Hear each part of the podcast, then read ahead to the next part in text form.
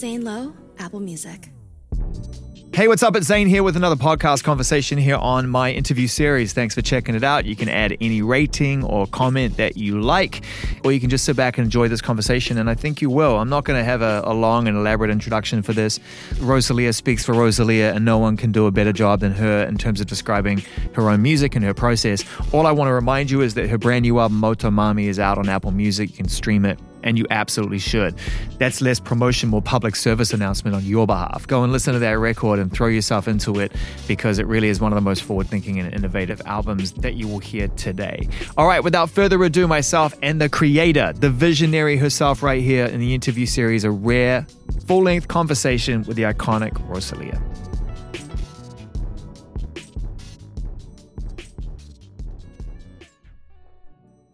Every day in the gym, one day no gym, cheat meal.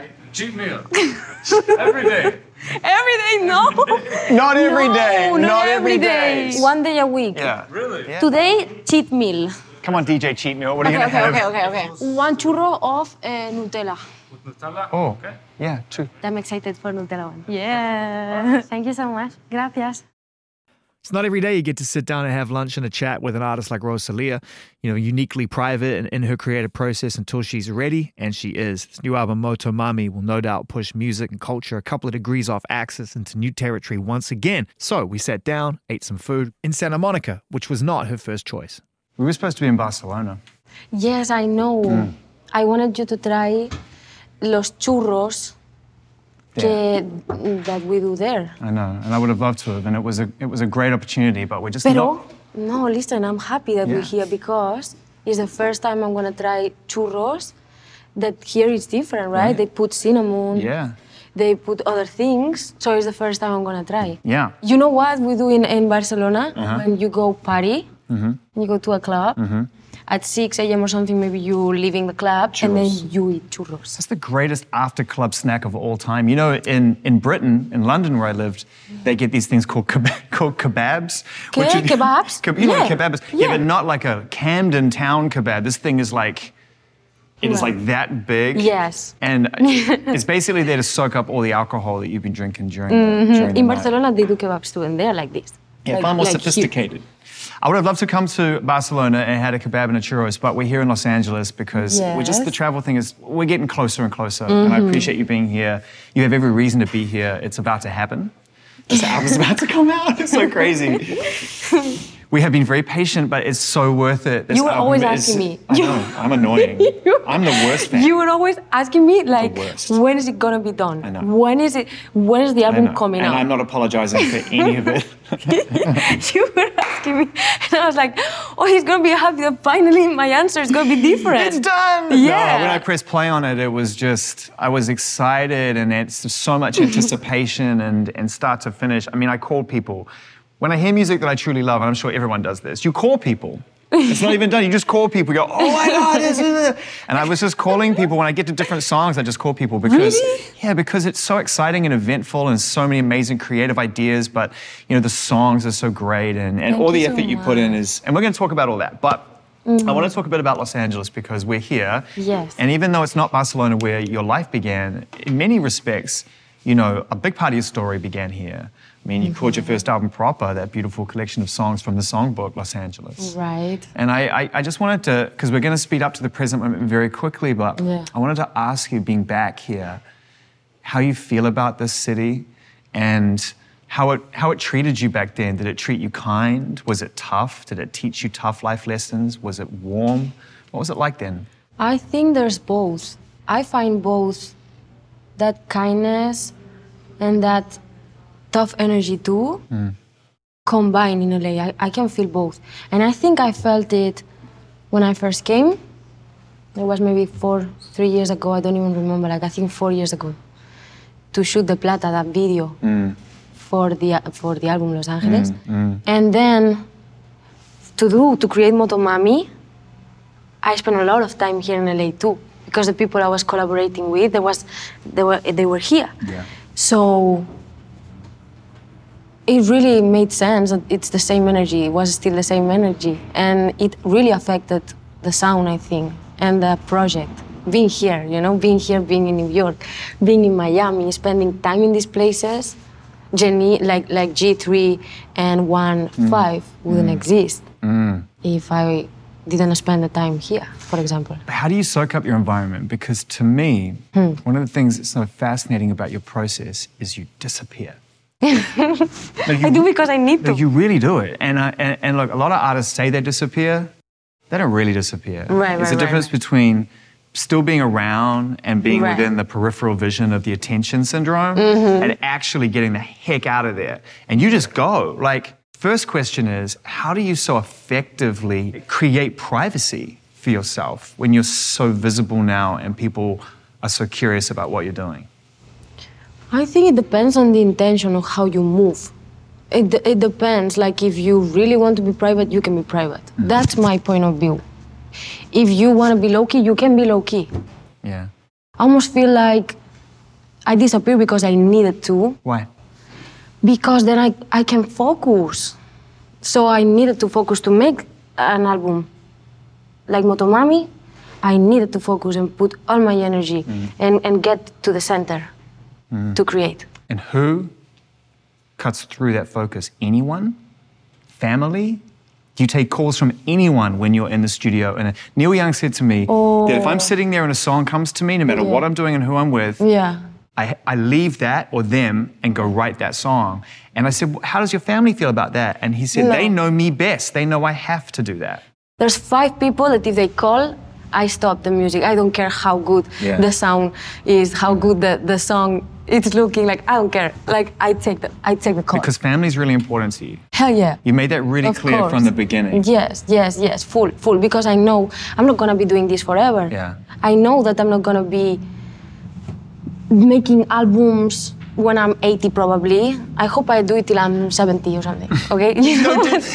Rose, there's no difference between 70 and 80. There is no It is, difference. it if you make it to 70, you may as well go to 100. For me, okay, the difference is the difference is when I stop making albums. Sure. Maybe okay, if it's Sure. in when I'm 60, Yeah, yeah. then maybe for me there's a difference between 60 and Deal. 70. Okay. so yeah, I think that my life is gonna change Yeah. at some point where I'm not doing this, and I'm not who I am right now, Mm. which I'm cool. I'm cool with it. I, I, I accept that and I'm, I'm happy that it's like that. But I'm conscious too. So family for me first. So, what do they, the people who know you best, what do they worry about you the most? Oh my God, you should ask them. Like, I'm sure they tell you. you should ask them. Hmm. For sure, my mom worries that I don't take breaks. I did a little bit 2020 Well, we all did. because we all did. quarantine, yeah. Exactly. Yeah, yeah. Exactly. But that's it. I think that that's it. I don't. I literally don't take breaks because I feel like to to work Mm. at a certain level to get a certain result, you really need to sacrifice like a lot, like Yeah. time, relationships, so many things. This is the thing that I don't think enough people really give you credit for, right? Because your story, if you ask anyone who's a Rosalia fan, they'll tell you straight up it's about vision and determination. Mm. A lot of emphasis on vision because you're very visual and you present your vision and it's clear it's yours. Mm. Not enough focus on the determination that you've shown. Not enough is given, I think, to the part of your story that mm. people don't really know. right. Which is all the work that you put in before Yeah. people started to really realize who you Right. actually were as an artist. Yeah. And I guess the question is really simple, but I'd love an answer. A lot of work? I mean, a lot of work. I think that people sometimes they they've seen my last three years or something. They I felt them around. I felt that they they've seen how I was moving, but they didn't see the moves before.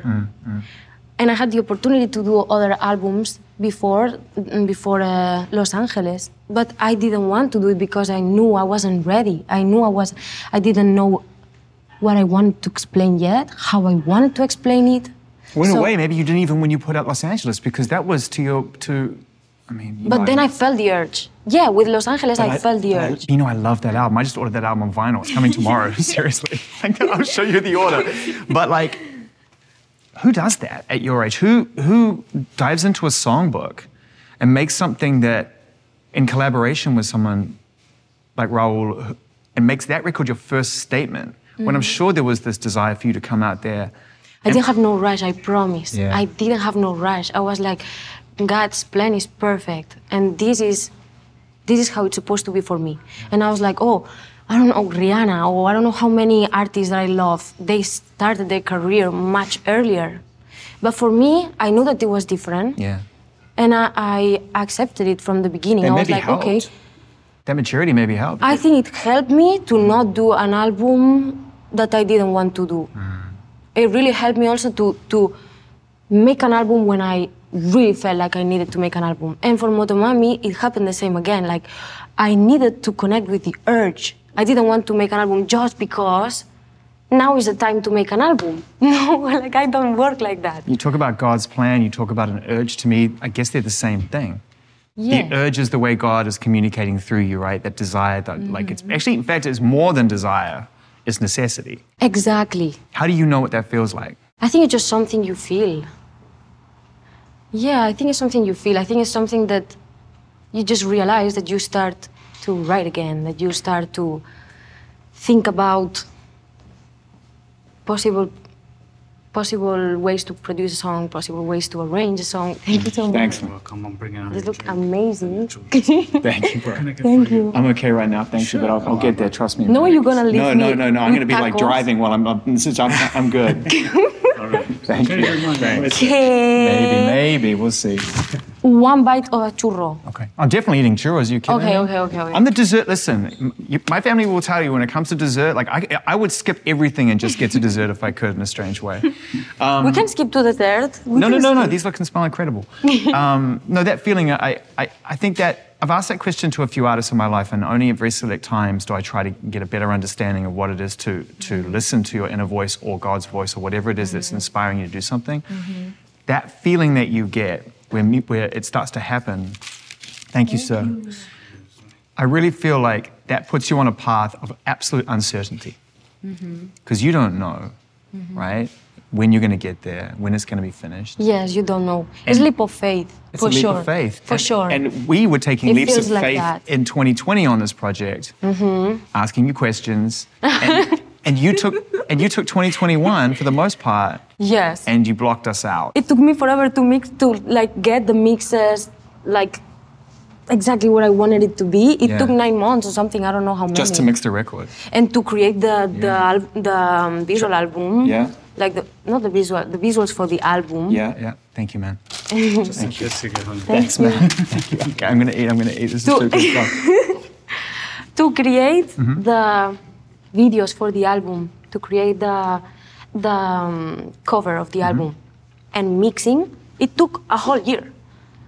So things that I would love that it's like this, it's not like this, and it's just, I just you know like I feel like I don't feel I'm late if I'm going on my own rhythm.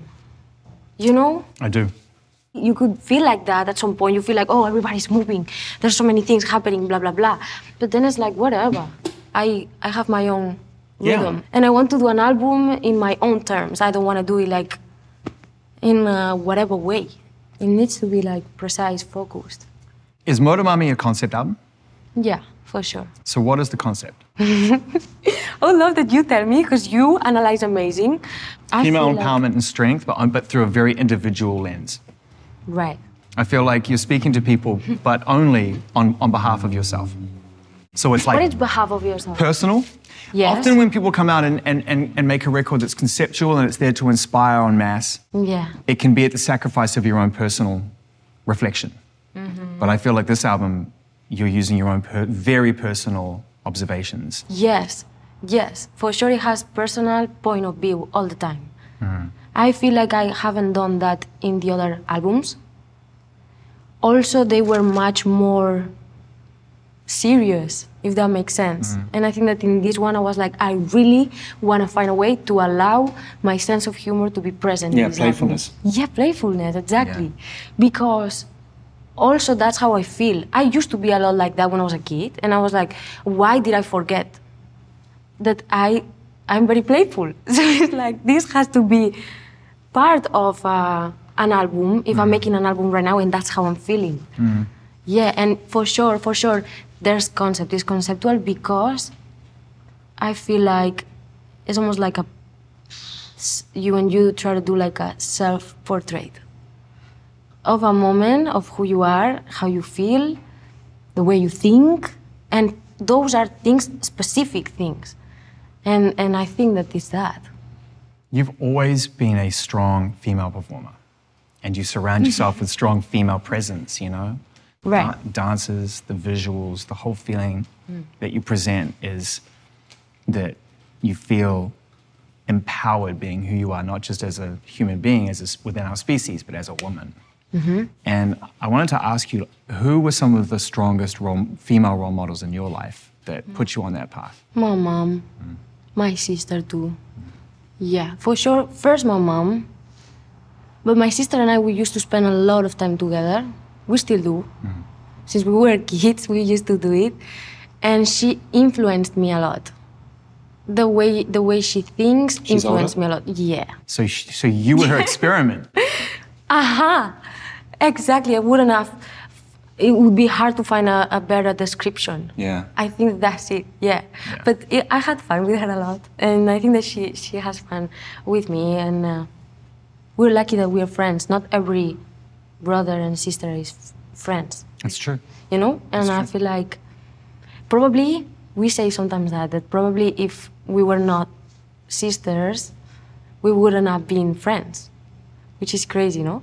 Pero life put uh, us in this situation, and and we became. Well, you get to practice on your siblings. That's the point. Like, if, if everybody that you were. You are an older brother. I have an older brother, and um, But you have an. Uh, no, not a younger. I have an older brother. okay. One older brother. Oh, so And, you uh, felt it. Yeah, I did. But but to your point, and he won't mind me saying this, we're we're very different people, Yeah. but we're incredibly good friends. Because of exactly like you're saying. I mean, that sense of family. I think it kind of trains you and teaches you to think outside of your own interests You're right. and to explore other things. And that's you're really the first person you get to do that with.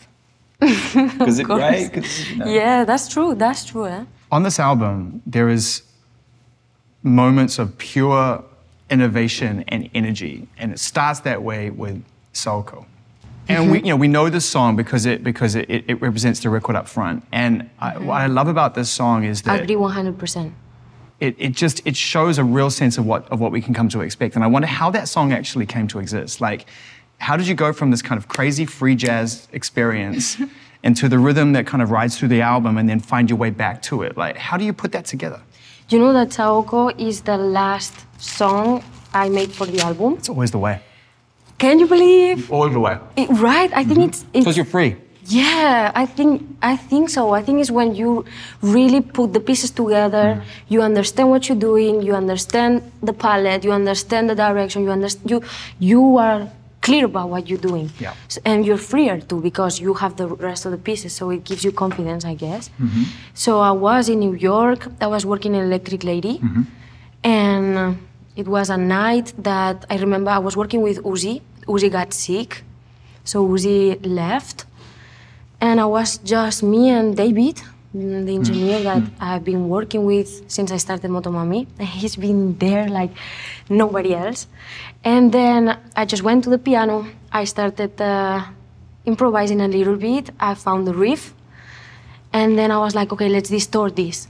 Let's distort this. Let's put some distortion. Let's make it sound uh, tougher. And then I tried some different drums that I, I had because Nice Guy, this mm. producer mm. from Puerto Rico, he sent me in the beginning of the process of the album, he sent me a bunch Like of a file of sounds, drums. like li- library, that is a special one, a special one because different generations been sharing this with the new ones, different producers to each other, which is very beautiful. And I was like, wow, this is very special. Like I treated it like, oh my God, it's special. And then I was like, let me try to make this work. Because before I was to the people I was working with uh, and I, I had around, I was like, I want to do a song that has reggaeton and jazz Right. like both i feel like it can it can make sense and they were looking at me i was like i was crazy they were like nah, this is not gonna work. And literally, I asked them, can you can you try some stuff like this in this direction?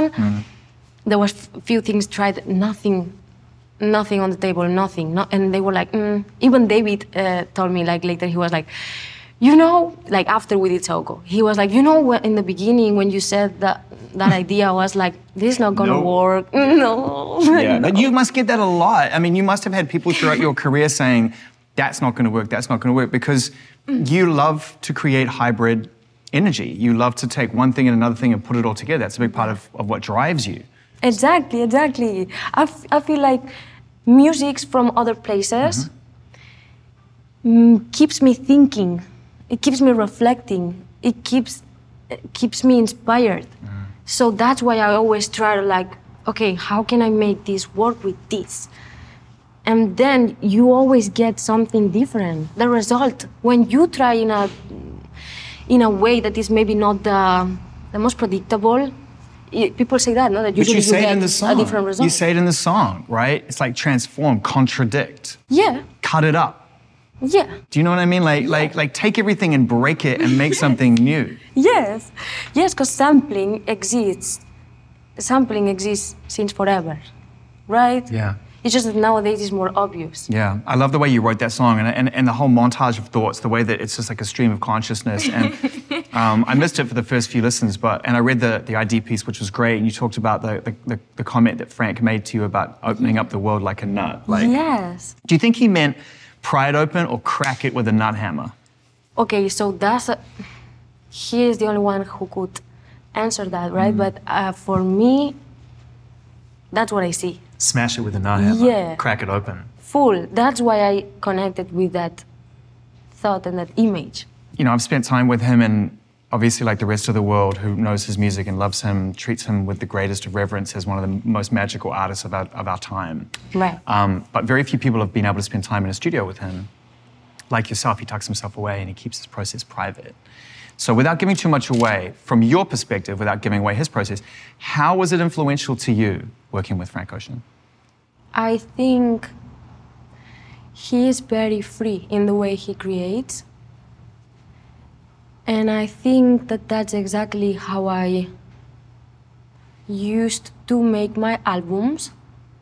And I think that because this environment sometimes is like, you know, like um, there's a lot going on at the same time every day. Yeah. And you could forget a little bit of that freedom that it's usual, that it's natural, but maybe at some point you could forget. And I feel like being surrounded by people that uh, feels free and that is free.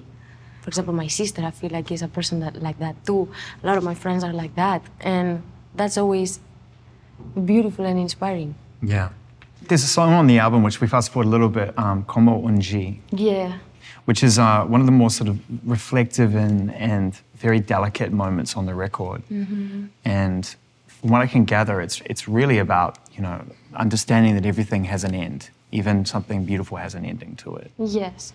You know, finality is not something I think we're programmed to truly acknowledge as people. I think a lot of times we we don't want to accept that there's finality in anything. Uh, wow, that's amazing, and I agree with you. You know. it's amazing that you say it because I think that I try to understand that better, and I write songs and lyrics a lot about that, about Yeah. finality. Yeah.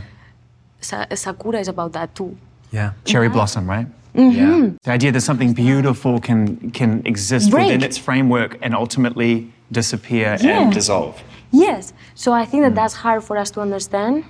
Yeah. Well, because we want to hold on to things that we care about as tight as we can for as long as we can. Um, and, you know, when you write a song like Como un G and you really, really, it's a love letter to finality, really. It's not a sad song. Is you think it's not? It's sad, but it's Why also. do you think it's not? because, because in many respects, it's a celebration of that finality. It's like make the most of what you have, right? Mm-hmm. And when it's in your hand. Mm-hmm. But I wonder how that affects, given that you seem to focus on that as a writer and a creative, it's on your mind even subconsciously. How does that kind of affect your ability or, or how you actually build lasting relationships? If finality is kind of always there in the back of your mind. That's a great question. The same I would feel if we talk about like how do you live when if you know you're gonna die, no? Then you just try to squeeze it you know, you try to squeeze it, and then you drink that. Have you always been like that, even as a kid? I think so. I think I became more overthinker through time. When I was a kid, I wouldn't, I wouldn't think a lot. I just do. What was like? What's one of your favorite childhood memories? Like, like when you think back to your childhood, what immediately springs to mind? The first one that comes to my head is me running. I grew up in a forest. Hmm. Me running the forest from in the forest from the highest point to the lowest On your own, on my own, as fast as I could. Like as fast as I could. There was roads. but not because you were scared, because you're excited and it was a fun thing to do. Yeah, exactly, exactly, exactly, just like that. Because most times you see on TV people running through a forest, there's someone chasing them. No. true. No, that's so true. Pero no. That's an important distinction. I mean, it really gives us an insight into your childhood, which is that so, so nature was a huge part of where you grew up and what, what you were exposed to. Yes, full. And I was very nervous. I had a lot of energy. Mm-hmm. I still, I think, like I'm a little bit like that. And mm. then I would run. I just would run a lot. I remember myself running very fast when I was a kid. So when you when you ask me, my first image is that me running fast. Yeah. And yet you found the ability to stop and slow down and and but again in a, in a weird way, you know, your energy is going into your creative process. You just make everything else stop that's around you. So last year while you were mixing the record, well actually before you were mixing the record, what was the environment like that you recorded Motomami in? I mean, you were very kind. You sent me this this amazing. Video of you playing a song. Which was awesome. Just you on the piano, you just say, "Hey, I think you like this," and it was like I was so blown away. But it looked like, to be honest with you, the room looked like the kind of room a crazy person sits in. It was just like it was just white sheets and and then some instruments in the middle. So I, I wonder sort of what the environment is like, you know, when you're not collaborating with people and you're just trying to find that inner voice. Okay, first of all, when I don't like a space, mm-hmm. I transform it. Mm-hmm. I change things. When I'm uh, staying in a house, I take all the paintings down. yeah. I move the, the all the couches and every, everything. I Yeah. move everything. Yeah. Till I feel comfortable. The only way that I could feel comfortable in that place, when that you're talking about, it with all the sheets on the wall, that was the only way that I could uh, change that place. To block everything else out. Maybe. Yeah. But what do you that, then how do you tour? I prefer staying in houses and feeling the the energy of the people that is mm. being the personality. I just I just mm. it's harder to feel comfortable in spaces that doesn't have personality. So do you like touring for that reason? I mean, do you can you make peace with the fact that, there, that you have to go from one kind of cold, potentially cold place to another? Yes, because I love discovering new things. Right. I love being in different places and discovering, learning. And when I'm traveling, that happens. You have to. So compensates. but you have to ensure that happens, right? Because the nature of touring for most artists is that you go from one place to the next because time is money. Mm-hmm. So do you actually say to your team, listen, I've always wanted to visit here. I need some time. I I I'm gonna do that mm-hmm. for this tour, mm-hmm. for sure. Because in the other one, I was like, okay, what do we have to Running, do? running, Let's running, go, running, running, running. The yeah, forest. I don't want to be late. Blah blah blah. Yeah. The forest, Still running. all the time running, right? But not the fun one. Mm. Uh-uh. So at this point, I wanna have fun. You know, so I'm like, if I'm in Italy and I want to visit uh, this museum, I'll go. And if I have to do mm, whatever, if I want to ride a bike and I'm in Berlin, I'll do it. And if I want to do this and that, I'll do it. Because at the end of the day, you spend maybe two years touring or things like that. And that's so much time. And I, I don't want to feel like, I don't know, that I'm not, I'm not living my life. There's a song on the record called Diablo, which, once again, it's you and James. Hmm. It's one of the rare moments that you've opened up the process to another vocalist, The Weeknd, obviously, on La Fama. But you and James have this really amazing tonal chemistry. and he seems to kind of bring a different kind of tone out of you. Like you hmm. Kind of come to him a little bit, if that makes sense, when you're in, on the same feel you. song. I feel you. Um, I know how much of a fan of his you are. I love to encourage that kind of conversation because I think that's what breeds just great, create, you know, creativity is confidence. So, what do you love about James, and why, why did you ask him to be on this album? He's unique. His sound is unique. When I heard his first album, I was like, this is really honest. Was that a game changer for you? That album? See, I heard it a lot, yes. Yes, I was hearing it a lot in Barcelona. I remember riding the bike in Barcelona and listening to James' uh, album, or even when I wa- was taking walks. And yeah, I've heard that album a lot years ago, and I feel like I'm always excited for what, how he thinks and how is he gonna mm, play in this and how what's he gonna do. Like I love the way he he sees the keyboard too, how he harmonizes things. Like he's special. All the people that um, have been part of this project, I feel like they're all very unique, very special, and I feel really grateful. It's incredible though that you know you pick these very sort of um, what I would consider to be singularly focused, creative people who are in their own production, Mm-hmm. and yet you've still been able to, in my opinion, produce this album. Like I know there are other producers you work with, but I really do look at you as the producer of your music. Mm-hmm. As a musician, as a producer, I feel excited to collaborate with people. Yeah. But I think that sometimes people, it's almost like they don't understand because they are not in the studio. They're, they don't experience that, no? But to have collaborators, that doesn't mean that somebody's doing your job. I, wish. Honestly. don't. No, No, listen, you don't. listen. No, I you wish. I wish that I could get the result that I want Mm. asking other people to, to do it. Because I would I would live much more, I would spend much more time with my family, with my friends. Honestly, honestly, But then I then I can't disagree. If it's honest and it's honest and it's honest, but uh, yeah. equally, you have this reputation of being a perfectionist and being resilient with your vision and, and determined. As I said, determination, right, is a part of, the, of, of your story. Yes, That's a fair observation, is it not? You are a perfectionist to some degree. I think so. Yeah, you don't spend like three years working on something like maybe, I don't know, like 16 hours a day for months if you're not a perfectionist. I've spoken to Jose about it. I've spoken to I've spoken To- to, to ma- Jose? Yeah, I've spoken to many J American. Balvin? Yeah, I've spoken to many American about it. You know. What do you mean? Who you are? no, but I mean, when we talk about the album, we say, or I'll say to like, you know, J Balvin, I'll say, you know, what was it like working with Rose when you did your collaboration? He's like, she's so focused and so dialed into the detail. And I, I talked to Manny, like, how's the Rosalia album coming on? He's like, you have to ask her because she's completely in charge. Money? and mm, Oh my God, money is amazing. he was very complimentary about the way that you are, are dedicated to, to every detail. You know, Yes, I do. And I feel uh, it's part of, of how being a musician, how, how I was built as a musician, I feel like. Because my teacher, my master, Yeah. my flamenco master, he would be like that. He would be tough on me, like, like in the best way possible, to be honest. But he would be tough because he would be like, oh no, this run, this run you did, that's not right. This run you did, the timing or the delivery or the, the intention or the, the dynamics, or uh, it would be so much detail. And also flamenco has so much detail that it was the best way to learn, I think. when you're young, you, you know, I think most artists I speak to at a certain age are just trying stuff out, and, and discipline is the furthest thing from their mind.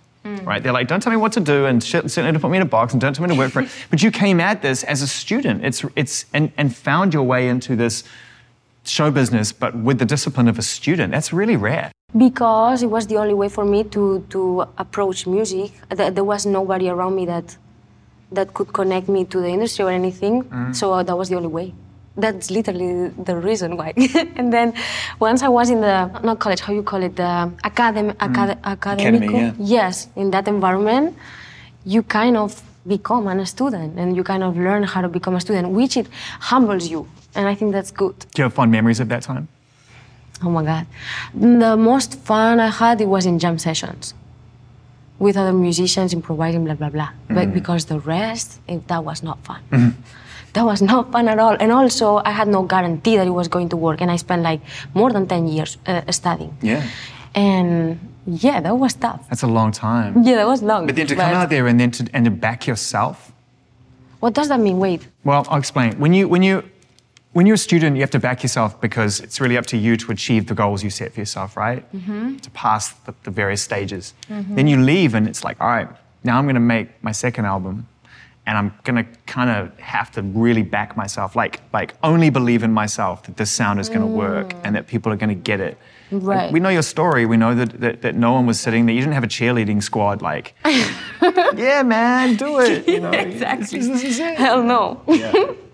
that would have been fun though. Yeah. But it, it, you did it your way. And so that self confidence ultimately, I think, kind of really e- established what, is, what has gone ever since. Were there tough times making that second record, even though you knew you had Malamente in the chamber, you had songs that were going to connect? Were there, were there moments when you were like, this is. You, you asking about. El Mal Querer. There was moments of doubt, but much more of of uh, reaffirming. And in the same way, I think in Los Angeles, and in the same way in Motomami. It's like all the time, I feel like I make music trying to challenge myself as a musician, trying to challenge who's gonna listen to it. So that requires faith and patience, and that's something that you, you never know how what, what's gonna happen. No, you never know the what the result is gonna be. But I really almost made a promise with myself of I know that uh, that's how I started making music. I know that this is my idiosyncrasia as a musician. I- Idiosyncrasy. I don't know how to say that in English. But Idiosyncrasy? yes, as a musician. Hmm. So I have to be faithful of that, loyal to that. I think I'm a loyal person, and I'm loyal to the people that I love, and that's just who I am. And I feel like my music is a reflection of that. I'm going to ask you the hardest question I got right now, but it's also the most kind of playful question, but you're going to hate it. Um, but If you had to pick one of the collaborations that you've done in between your records where you've been able to go out there and learn something new by working with somebody else, we're Yes. talking about Travis, Billie, okay, Ozuna, J Balvin, Okay. great list of artists. Uh-huh. We don't need a criteria and no one needs to feel upset, no one needs to be in their feelings based on the answer. are you gonna ask me which was my favorite or something like that? Well, What? Well, That's not a not, not fair question. it could be about the experience. Okay, okay, no, I feel you, I feel you. Mm-hmm. I'm gonna be, I'm gonna be honest. Mm-hmm. My favorite to work with it was the first person that gave me a chance here in the US. And that's Pharrell. Ha! Yeah, that's Pharrell. That's a great answer. That's Pharrell. And then after, two years after, we worked again. We, we worked on Motomami. And He did the title track, right? he did Motomami because Oh I was I didn't even know. You just put it in. It's just like no one else could do that Yes. with bass. Come on, that sound. That Crazy. sound. That's his sound. Crazy. That's that's Pharrell's sound, and I feel so grateful that is there's a part of, you know, uh, of Pharrell in this album. In your life. Like you said, first person to really co sign you. Yes, and I, I I spent like time with him in the studio, and that's really special. Like how he how free he is to again. He's a very free person. I hear everything's always on. And I hear that you just he'll just you'll just be talking, he'll just go up to a keyboard and start creating. yeah. Is that how it works? He, yeah, he, he's always um, very playful too. He's a very playful person, I think. In the way he makes music, that that's uh, you know you can see, you can tell. Even with his voice, he, he plays with his voice. He Yeah, uses does. his voice as an instrument in a, so many different ways, and it's so beautiful to see him work. To it's inspiring, and uh, I learn a lot. Not be, not just because he's a great writer, he's a great producer. Also, he's fun to be around. Like I crack up every time I'm around him. Like I'm laughing so much, and he's always teaching me stuff. He's the best. He's just the best. He does the best music face too. See, that's him. That's him. you imitate him. You good. when I tell him the title of the album, he made that face. Does he do that? Does he do that thing where he looks at you while he's playing music? And he just goes. no, he don't do that. He's done that to me once before. It was the most amazing thing. He was just like, Like, what do you think? No, what are you just thinking? like right at you. That's awesome. no, he don't do that. He, but he will be dancing. He'll be dancing in the on the um, on the room. It's impossible to not bounce when you are uh, around Pharrell. That's a question though. What do you like when it's time to play music to people? Are you like Pharrell? What do you think? Oh hell no. No. No, because when I'm You uh, leave the room? not either because I think that's evasive. Mm-hmm. So not even co- not confronting too much, Mm-hmm. not evasive either. So that's how I usually try to like uh, stay in that in that try to find that center, that Mm-hmm. Yeah. middle, no? Yeah.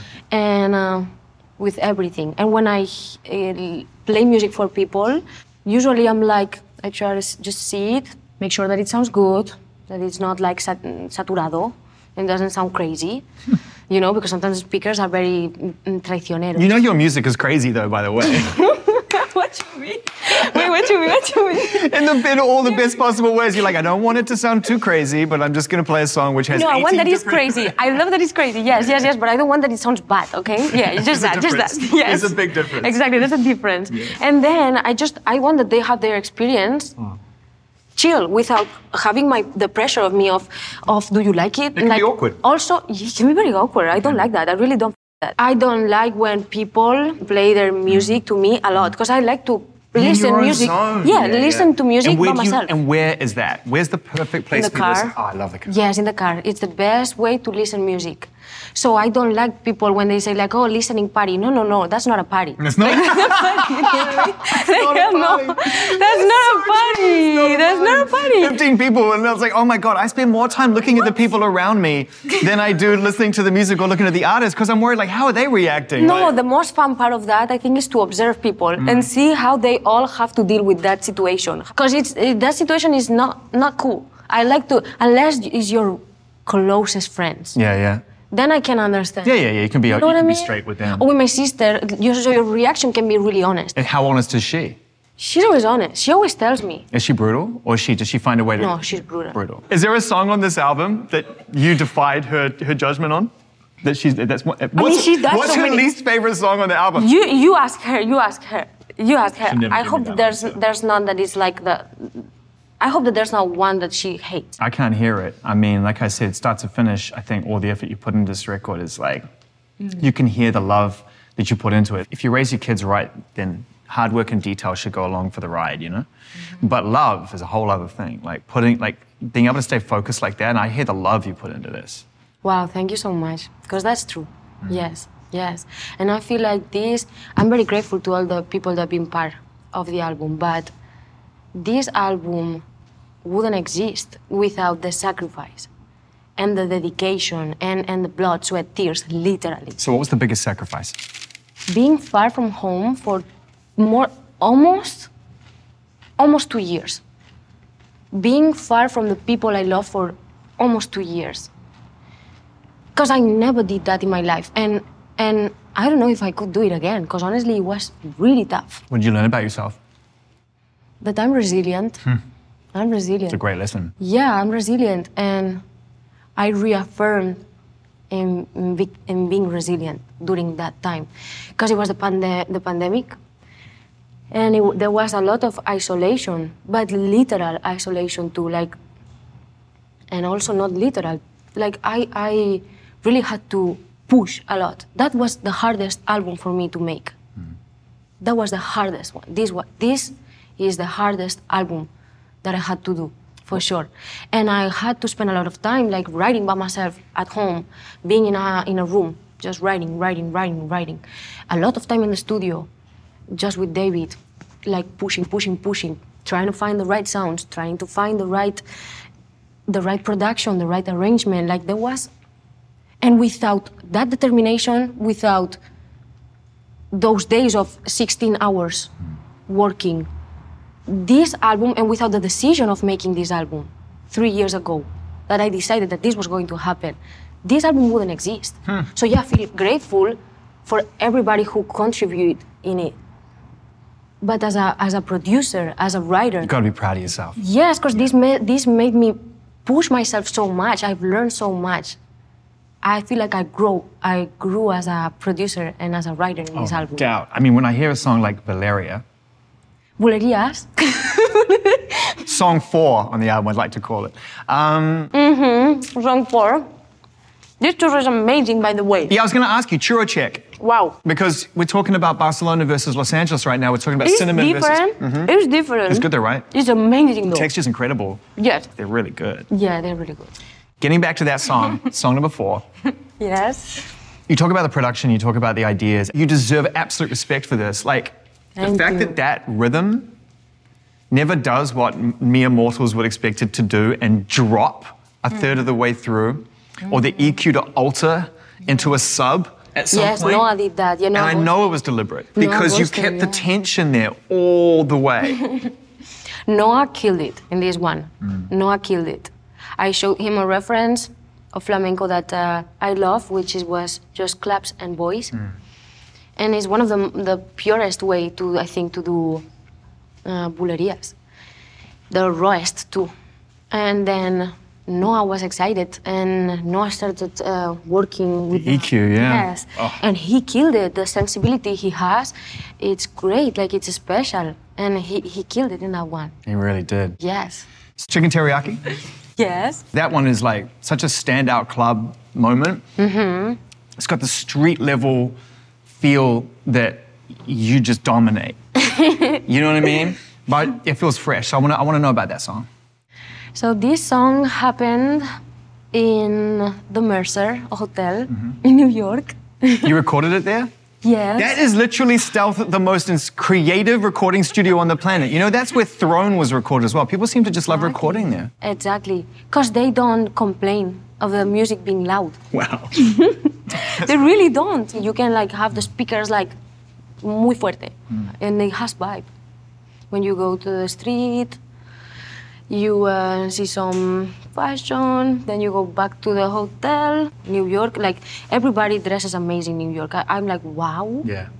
Yeah, yeah, for sure. In Paris too, but Paris and New York, So, what's your memory of recording that song at the Mercer? What's, what springs to mind? just having fun, just really laughing while I was writing lyrics, really laughing. like there's irony in, in the in the lyrics, and yeah, just remember having fun with it. So now that this album is done, when you, what, what, what have you been doing with your time? I mean, apart from this, and we appreciate this, and I know that there's work to do, but what, what are you doing with your time if you spent all your time creating before? Living life, no, no, no, no, no, no. Um, I was creating the the visuals, and I'm still working I'm on the visual. you, I'm glad you mentioned that. It's so important. Yes, it's so important. It's really important to me because it makes such a difference in the way people perceive the music. And um, I've been working on that a lot. It's, it took us a lot of effort to, mm-hmm. to prepare that. And And how does that work in your mind? Like the relationship between mm. the audio component, the music, mm. and the visual component. So you're making Saoko. What, at, at what point does, does the treatment yes, present itself to you when you're like, okay, me and my friends on bikes going off? that was the, the most explicit way to, to translate Motomami to uh, visuals, no? Yes. and for uh, yeah, the most the most direct, the most like straight straightforward. Hmm? Um, that it had to happen, like you know, a video with girls doing tricks like that. Yeah. They are amazing. so sick. Right? Yeah, they are crazy amazing. So I was like, people need to see these badass women doing these tricks. Because when I when uh, my sister and I we found these girls doing that in in the internet in Instagram, it's crazy. And that's how, that's how that happened. You just found them and then you were like, right. You're like, That's the I, I- yes, I want to do a video with this person because I want that everybody, the whole world sees them doing these tricks, and they don't have no no fear when they do that, and that's inspiring. And then yeah, there's sometimes that uh, while you're doing the song, it kind of gives you like a direction in the way it sounds. It gives you a direction visually, but other times, I take a lot of notes of just videos that I would love to do at some point. Mm-hmm. And then sometimes you just connect them. You're just like, oh, okay, that with that. And you connect the dots. Everything we've spoken about in this conversation has, has come from your creative impulse. And yet you have opportunities to collaborate with other companies and other brands and fashion houses to do things. And I wonder, as someone who is so inherently independent and dedicated to your own vision, mm. what is it really like sometimes when you work with other companies who have their own vision? And let's be really honest here, and I'm not talking about you. A lot of times in fashion, the artist has to play somewhat, somewhat of a subservient role because you have to wear the clothes in a way that benefits the brand and it's not how you would do it in your video. And I wonder how that balances for you. Yeah, I think I would do much more things, but I don't because I, I just collaborate with people that likes to collaborate. Yeah. like real collaboration. Yeah, yeah. That means Not paid collaboration. like no, no, no, no, Yeah, no. Like yeah. real collaboration. If we're talking about real collaboration, I'm gonna be really involved. Yes, and I'm gonna like coger el timón mm. y, y you know, like you, I'm gonna be like, okay, this is how we're gonna yeah, do it. yeah. We're gonna do this and that in this way. We're gonna use this uh, thing and this other thing. You know what I mean? Like, Yeah. I'm very hands-on. So That explains why you don't do a lot of it. yes, 'Cause a lot of companies can't handle that. it's not the most comfortable, I guess. It's not the most comfortable to, to collaborate with people that is like that, unless unless there's a real same vision. People that is very hands-on, collaborating with other people that is very hands-on, and and both have a lot of vision. Vision. The only way that it can work is they have the same vision. So unless I share the same vision, or unless I have huge freedom, creatively freedom, creative freedom, I do it. If it's not like that, I don't do it. I'd rather do less. I'd rather have less money. I'd rather, See, you understand the power of no. oh, 100%. And I wonder because Yeah. th- there are some pretty legendary stories in, in your journey about times that you said no. What? no, I, mean there are some there are some big no's. That we got to this point. I did there are some big no's, you know, and and without going into detail because your reasons are your reasons, and I'm not that conversationalist. I don't, I'm not going for that. That's fine. But no, but no is an important word to you, right? Yeah. Exactly. Like you you cannot like I don't know stay true to yourself and be saying yes, yes, yes, yes, yes, yes, yes. I'd rather be able to just say no or, and lose opportunities and lose things. Yeah, I prefer that. Who was or who is your mentor, if there is one? My mentor. Oh my God. I feel like I've had many and I still have uh, some, and that keeps changing all the time. Through time, I feel like it depends on the moment. Sometimes, okay, so I had a flamenco master, Chiqui de la Línea, that taught me a lot of how to like move on stage. Was a mentor in that moment. Or not move on stage, as the case may be, sometimes with these ones.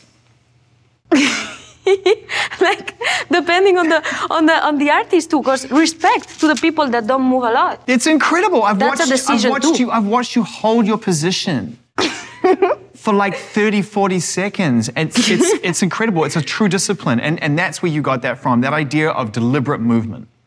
Mm-hmm, yes it has to it has to be intentional always in music it has to be intentional in on stage it has to be intentional everything in a creative project has to be intentional i feel grateful to all the masters i've had but even sometimes when i'm in a uber and that person uh, that is driving starts explaining me something that person is my master in that moment like e- every time there's a master Ah, there's okay. always that there's, That's beautiful. if you if you really pay attention you you find it and i always want to be a student i always want to be a student All right, so the moment's important. So let's talk about that. Where do you think, on, and be honest if you can, where do you think you spend the most amount of time?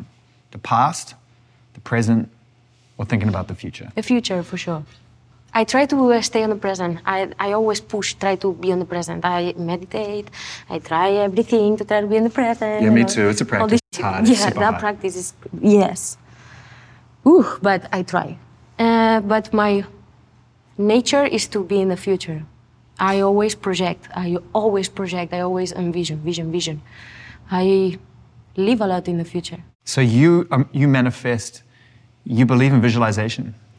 I I. I didn't know that this exists when I was uh, a kid, and I would be doing that when I was nine years old or ten years old. I think it's a big concept at that age. I think, I think, I think at that point in your life, you are in, in practice without realizing, and only when the reality around you is reflects the dreams you had, do you realize the correlation. Mm-hmm.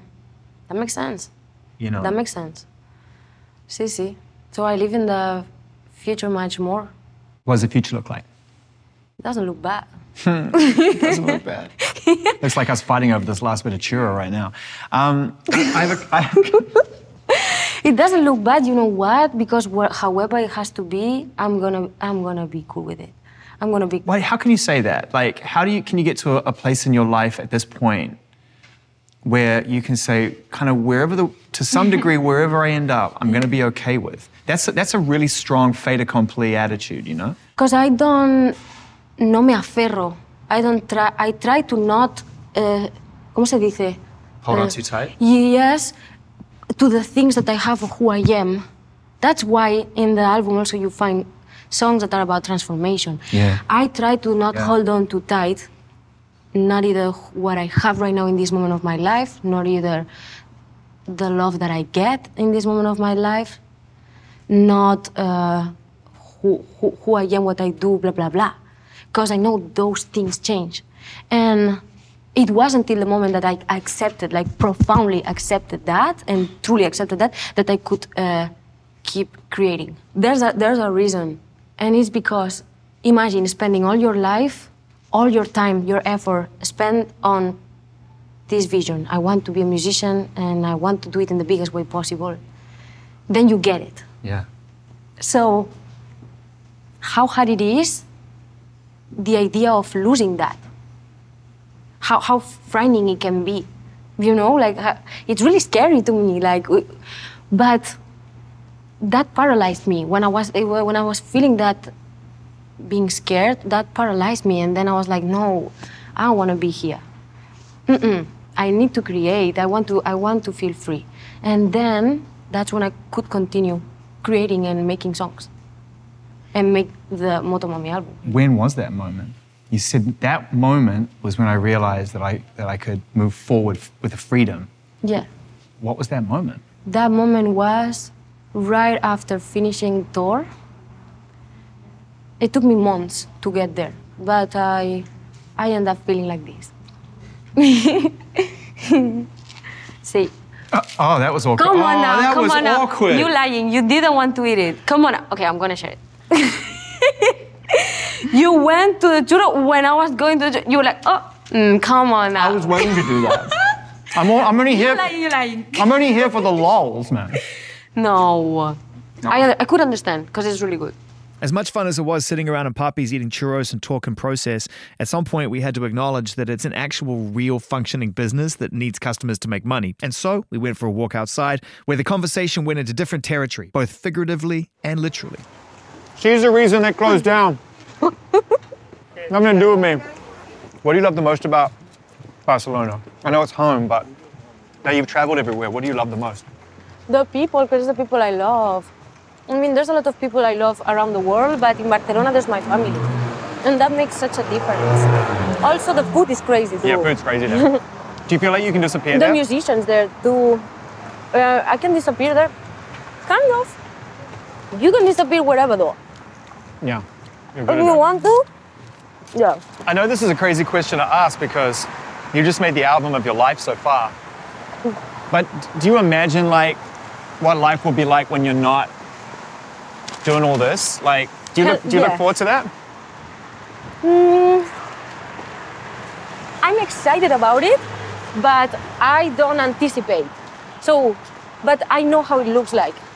I'm gonna be planting uh, things, taking care of uh, animals, and planting plants, and taking care of that.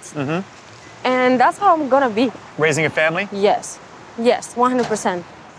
I see myself having three, four kids, It's the best. but I realized I feel so much love for music and passion about it. So that's why I keep doing it. Yeah. Because even I realized that I could move in certain way for a, re- for a reason in the beginning.